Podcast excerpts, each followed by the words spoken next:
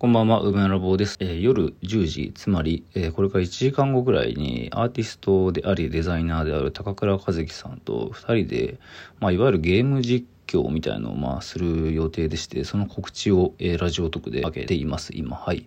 エターナルポータル、えー、リンネミックスという、まあ、その高倉さんと僕、梅沢和樹で、え、東京のモグラグギャラリーで、行った二人展というのがありまして、これは2016年にやった展覧会なんですが、まあ、これはお互いの作品の画像をそれぞれ交換してリミックスし合う、そういう作品を展示した、まあ、展覧会二人展です。で、その中でゲームが出品されていて、まあ、そのゲームを、えー、展覧会の中でプレイできると。まあ、そのスタンド、スタンドアローンのゲームですね。RPG で作られたゲームなんですけど、高倉さんが作ったゲームで、その作品の、えゲームの中で僕の作品の画像も使われていると。で、そのゲームがエターナルポータルというタイトルのゲームで、まあ、RPG スクールで作られてるんですけど、まあ、つまり僕の作品の画像の中を歩いたり、えー、探索したりできるゲームなんですよね。まあ、それは会場限定で、えー、そのゲームが入った USB が売られたりしていて、まあなんか、あの、インターネットとはまあ繋がってていない、えー、展示だけでこうできる。そして、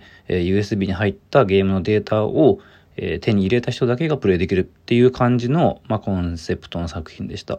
エターナルポータルはもう2016年なんでね、えー、6年前、えー、6じゃないか、えー、1、2、8? え、そんな？やば。い